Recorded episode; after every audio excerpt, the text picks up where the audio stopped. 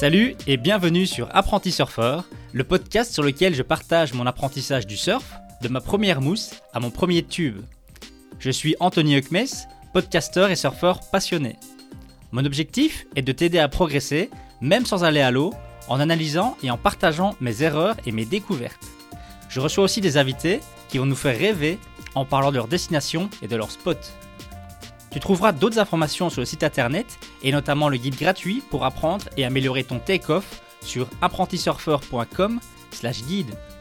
Si tu veux discuter avec d'autres apprentis surfeurs et même peut-être des Jedi, rejoins le groupe Facebook sur apprentisurfer.com slash groupe. C'est donc apprentisurfer en un mot avec surfer.com. Et bien entendu, si tu apprécies le podcast, pense à t'abonner et à le partager. Merci.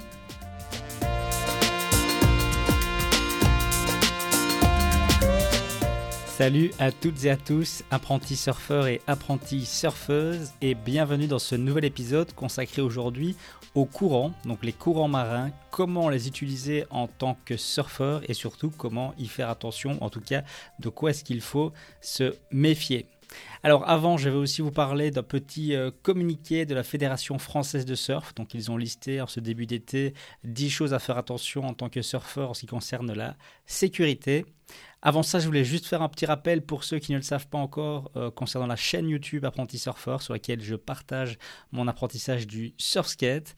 Euh, donc si vous hésitez encore à vous lancer dans le surf skate et que vous avez envie de vous y mettre, n'hésitez pas à aller la consulter. J'ai notamment la semaine passée lancé une nouvelle vidéo pour comment apprendre le surf skate en 5 minutes. Donc en une vidéo de 5 minutes, je résume vraiment tout ce qu'il faut savoir sur le surf skate pour bien débuter. Alors, ce fameux communiqué donc, de la Fédération française de surf, 10 éléments qui sont signalés. Élément numéro 1, savoir nager. Donc, ça, on ne va pas commenter, évidemment, ça coule de source. Point numéro 2, ne jamais surfer seul. Alors, c'est un point qui revient souvent. Il y a pas mal de personnes qui en parlent. Évidemment, euh, surfer seul, ben, il y a plus de risques en cas d'accident, en cas de malaise, etc. Il n'y a personne pour signaler et pour nous aider. Mais ça, j'ai envie de dire, moi, ça m'a jamais empêché de surfer seul. Alors évidemment, le, risque est plus grand, on le sait, mais comme toujours, euh, je veux dire, quand on va rouler en vélo seul, quand on va nager seul, y a, ça peut toujours poser problème.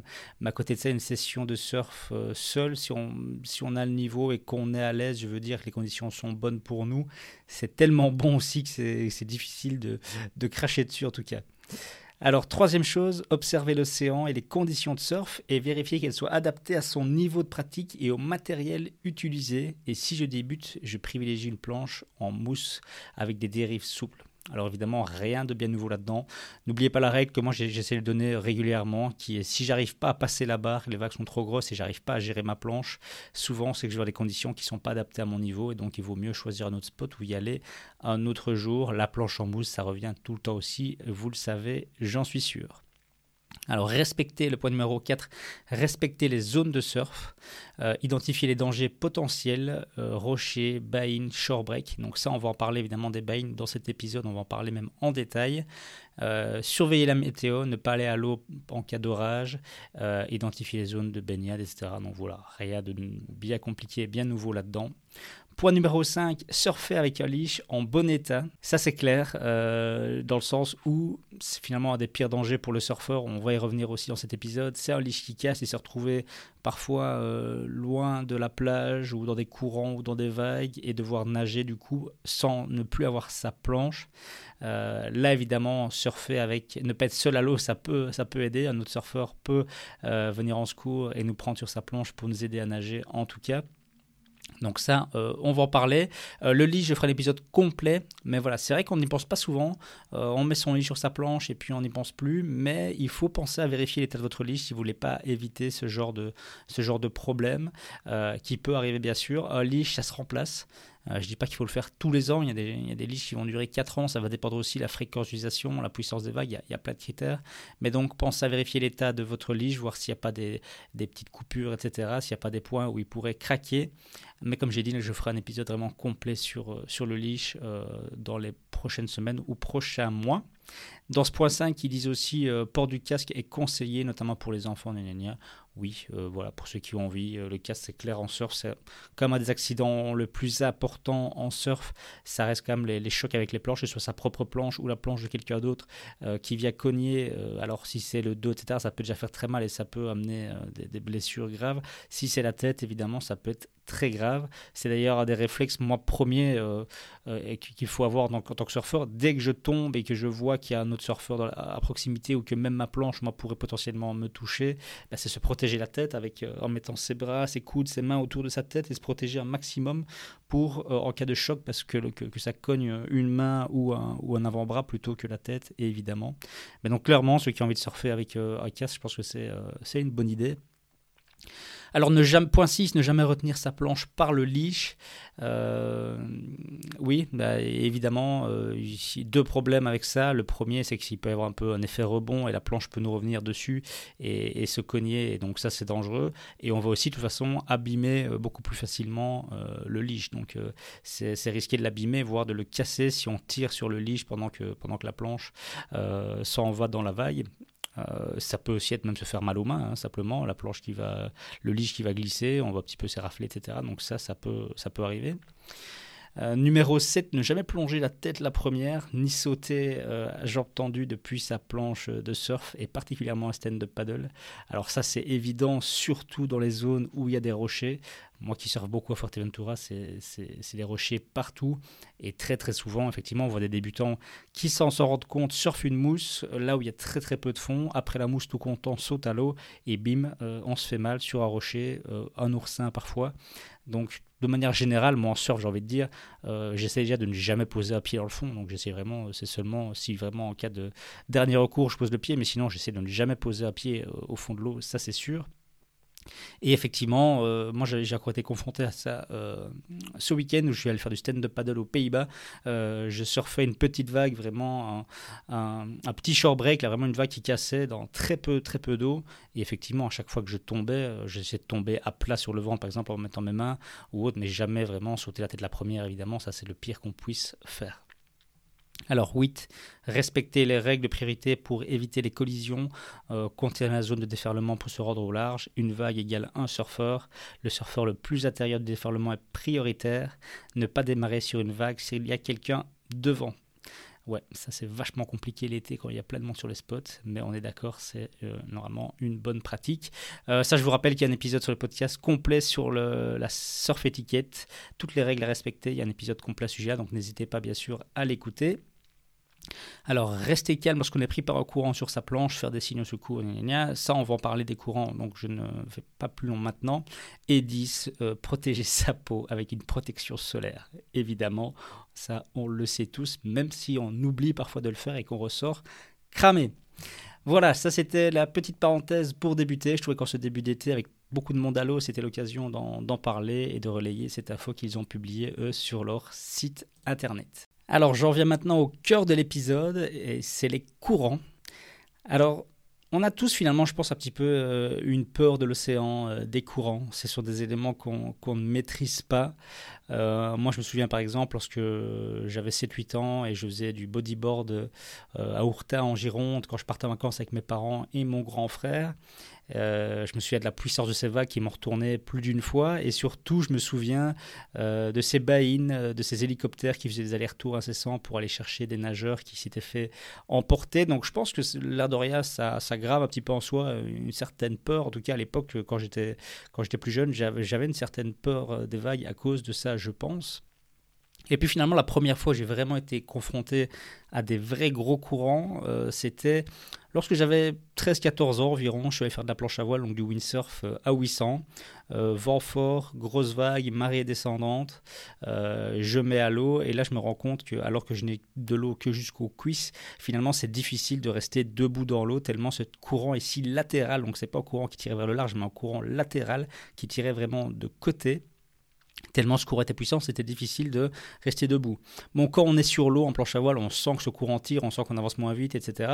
Mais moi, par exemple, je suis tombé d'une vague euh, et j'ai lâché mon matériel et du coup, ce matos est parti, a été tiré par le courant sur, donc de côté J'ai essayé de nager après et finalement je me suis très vite rendu compte que c'était c'était perdu d'avance tellement tellement le matériel avançait vite avec le courant. Donc du coup je suis rentré sur la plage pour finalement me rendre compte que bah, ce courant là à 800 n'était pas très dangereux vu qu'il avait ramené finalement mon matériel sur euh, la plage. Mais j'ai un autre exemple où là j'étais euh, à Fuerteventura planche à voile aussi, et euh, grosse vague, donc il y avait ce qu'on dit taille de main en planche à voile, donc c'est environ, environ 3 mètres et demi, 4 mètres euh, de vague, super session, mais du coup, un spot que je connaissais bien où il y avait d'habitude très peu de courant, où là il y avait aussi un très très gros courant qui se créait à la sortie des vagues, un courant latéral, et j'ai vu un, autre planchiste euh, qui, euh, qui, nageait après son matos euh, dans ce courant. Sauf que là, évidemment, c'était moins sympa qu'à 800. Fuerteventura égale rocher partout. son matos s'est terminé dans les rochers, s'est fracassé dans les rochers, il a tout perdu. et lui aurait bien pu y finir aussi si, je ne sais plus si c'est un kiter ou quelqu'un qui, qui, est venu le secourir et qui l'a ramené jusqu'à la plage. Donc vraiment, ce courant latéral, oui, ça peut être pas dangereux comme ça peut être dangereux, mais je vais y revenir. Là, ce sont juste quelques petites anecdotes perso. Et puis j'ai aussi souvenir plus récent, euh, l'année passée, d'un pote qui est venu me rejoindre à Fuerte, euh, qui a mis à l'eau euh, un jour, le vent était très léger, où il y avait des grosses vagues. Arrivé un moment, après une demi-heure, le vent tombe encore plus, impossible de remonter sur sa planche. Et évidemment, une planche à voile, une planche plus une voile, c'est très lourd à tirer dans l'eau et c'est pas facile de nager. Donc il commence à nager. Et là, ce qu'on veut tous faire, c'est revenir au point de départ, là où on a mis à l'eau, là où on sait qu'on avait un, endroit sympa, où il n'y avait pas de shorebreak, il n'y avait, pas, il avait pas de vagues qui cassent, etc. Donc où on va pouvoir rentrer facilement. Sauf que dans cette baie, il y avait un courant qui s'était créé avec, les vagues qui, cassaient sur le, sur le euh, juste au-dessus.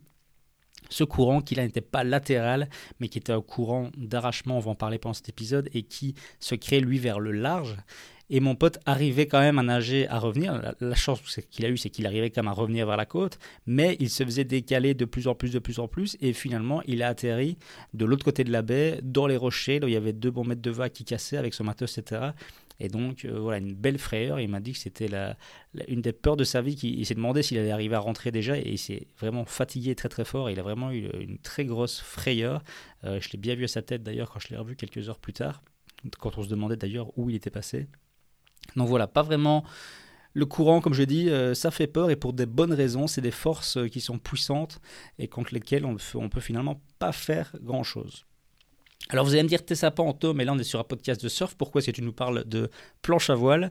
Eh bien parce que la plupart effectivement de mes expériences sont en planche à voile avec les courants, vu que c'est j'ai beaucoup plus d'expérience en planche à voile qu'en surf. Mais c'est vrai qu'en surf, on va se dire, on s'en fout, on a une planche euh, qui flotte, euh, c'est facile, facile de ramer dessus. Pourquoi? Je vais me tracasser finalement des courants Alors première chose, c'est oui, on a une planche de surf, mais les courants, euh, il faut pouvoir les analyser, pouvoir voir où ils nous amènent surtout et comment ça va se passer. Moi, je prends un exemple du coup en surf qui m'est arrivé l'année passée aussi, où là, je suis arrivé sur un spot, j'ai mis à l'eau, grosse barre à passer, je rame, je rame, euh, j'arrive pas à passer la barre, je galère, je galère vraiment, évidemment, vu que je, faisais des, euh, turtle rolls avec ma planche, ma, ma set, euh, et donc impossible de faire des, des canards. Mais je galère, je galère, j'avance, j'ai l'impression d'avancer, finalement, j'avance pas. Et je me retourne et je me rends compte que j'ai dérivé en à peine quelques minutes énormément euh, sur ma droite parce que le courant latéral ici me tirait. Et c'est au moment où je regarde que je vois qu'il y a un gros rocher, une grosse patate qui sort de l'eau. Et si je ne si je faisais pas attention, j'allais y terminer. 30 euh, secondes plus tard, je terminais sur le rocher. Grave ou pas grave, bah, j'aurais pété ma planche au minimum, j'aurais pu me faire mal en plus. Mais voilà, euh, même en surf, ces courants peuvent être, peuvent être problématiques.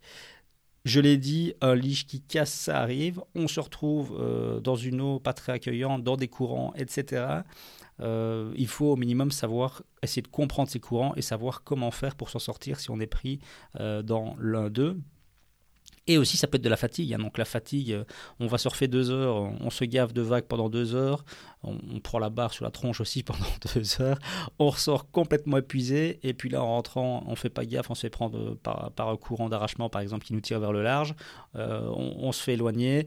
Euh, on perd peut-être un petit peu de nouveau, on se fatigue un petit peu, on réfléchit peut-être un peu moins du coup sous le coup de la fatigue et finalement ben, on se retrouve dans une, dans une mauvaise posture. Donc clairement, même en surf, euh, des problèmes peuvent arriver. Même si c'est vrai que en surf, les, courants sont plus souvent utilisés pour notre bien-être, pour moins se fatiguer, mais ça, on va y venir. Donc je pense que voilà, important de bien comprendre en tout cas le fonctionnement des courants, c'est vraiment la base. Alors là, j'ai parlé des courants euh, latéraux. Euh, donc c'est vraiment ces courants qui vont être latéraux, donc qui vont partir à gauche ou à droite de la plage. Ils ne tirent pas vers le large. Le plus important de, regarder, c'est vraiment où est-ce qu'il termine. Est-ce qu'il termine, est-ce nous amène dans des rochers, est-ce qu'il nous amène sur, sur une digue? Voilà, c'est voir un petit peu quels sont les dangers potentiels si je me laisse tirer par ce courant. Et donc la première chose à faire, c'est prendre un poids de repère sur la plage et le regarder régulièrement. C'est à dire, voilà, ok, je vois euh, quelque chose sur la plage, que ce soit une voiture, peu importe, un bâtiment, un arbre, on s'en fout. On regarde euh, ce poids de repère et régulièrement, je regarde où j'en suis. Si je vois qu'après trois minutes assis sur ma planche, j'ai dérivé déjà beaucoup, bah, je sais que je dois ramer et je sais que je dois faire attention à ce courant euh, parce que bah, il me fait dériver en permanence. Ça peut être aussi de lâcher sa planche. Hein. Euh, ça arrive, on lâche sa planche lorsqu'on est à l'eau. nous, on, est dans l'eau, la planche, elle flotte et on voit un petit peu vers où elle avance et à quelle vitesse. Et bien sûr, évidemment, on ne fait ça que si on a un leash.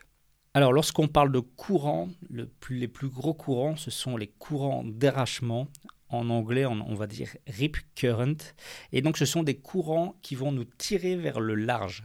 Alors en tant que surfeur, c'est génial parce que, comme on le dit, ça va faire un ascenseur, donc ça va nous permettre de sortir plus facilement pour aller se placer au pic, de passer la, passer la barre, voire de ne pas passer la barre parce qu'il y a souvent pas, de vagues dans ces, courants.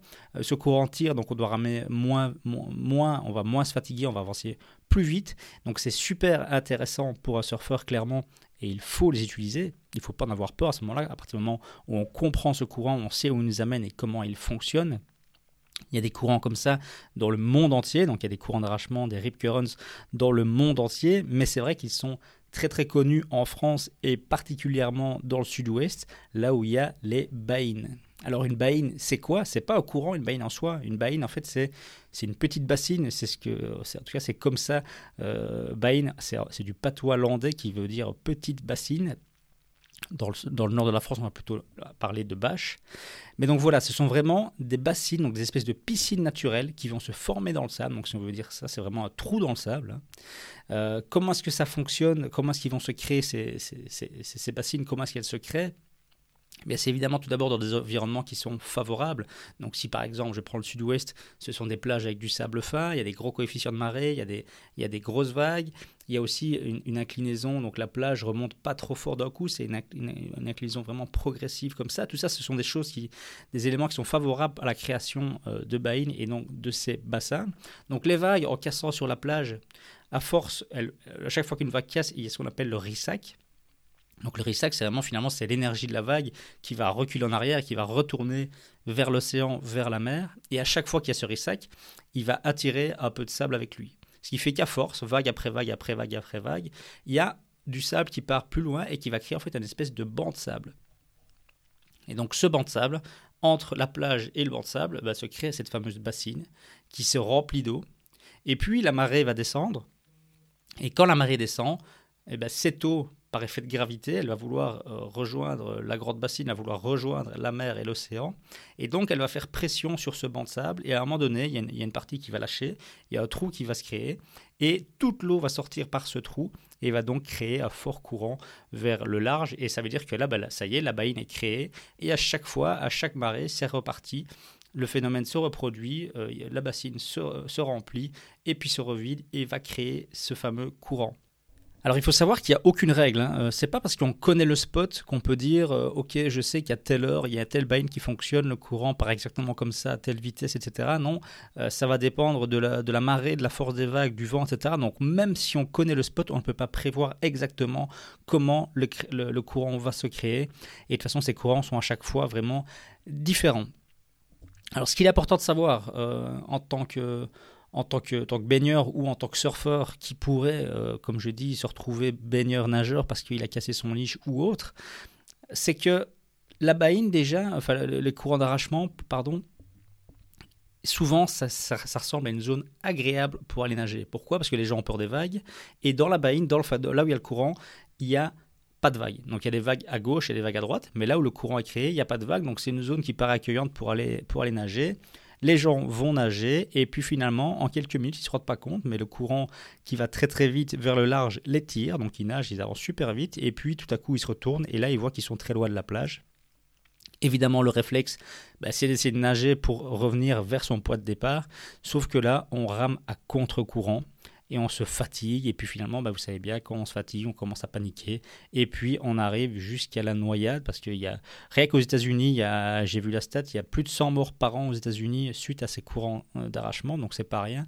Surtout euh, pour euh, tous ceux qui nous bassinent avec les, les, requins, les attaques de requins, etc., qui sont finalement dérisoires. Mais tout le monde stresse avec les requins et personne ne parle des courants d'arrachement. C'est assez drôle, mais voilà. Donc la bonne, la bonne attitude adoptée, évidemment, euh, c'est de, déjà de ne pas paniquer, mais c'est de se laisser tirer par le courant et de sortir du courant.